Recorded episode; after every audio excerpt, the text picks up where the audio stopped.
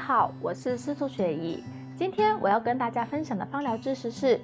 精油是怎么样对我们的情绪发挥作用的。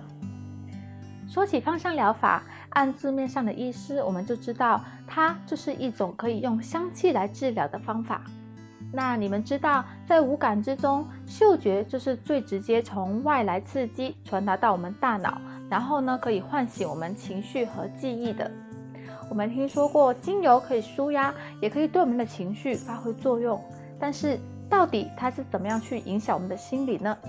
在这一集里，我们就一起来说说精油是怎么样对情绪发挥作用的。嗅觉是身体感官信号里面的第一站。当我们的鼻子闻到一些特定的气味时候，会经过一些化学反应，而这些气味的讯息呢，就会传达到我们大脑里面和情感相关的腺体。杏仁核就是大脑里面主管我们情绪，也是最能够激发和唤起我们情感的部位。它可以带出我们内在的情感以及一些相关的经验。当然，我们每一个人对气味的喜恶反应，都是取决于他过往的经验和情绪，所以。它也是影响到我们情绪和行为的。嗅觉之所以可以影响到我们的脑、思想和荷尔蒙，最大的原因是因为这些芳香分子可以去到我们大脑的位置。在我们的鼻梁里面有一个嗅球，它就是连接我们大脑的边缘系统。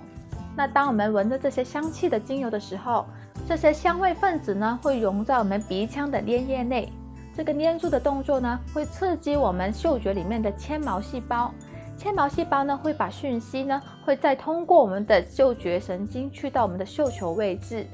那嗅球就会把讯息传到我们的大脑边缘系统。在二零一六年，英国洛萨比亚大学的研究人员就发现了，薰衣草精油它可以使我们的情绪冷静，也可以重拾满足感，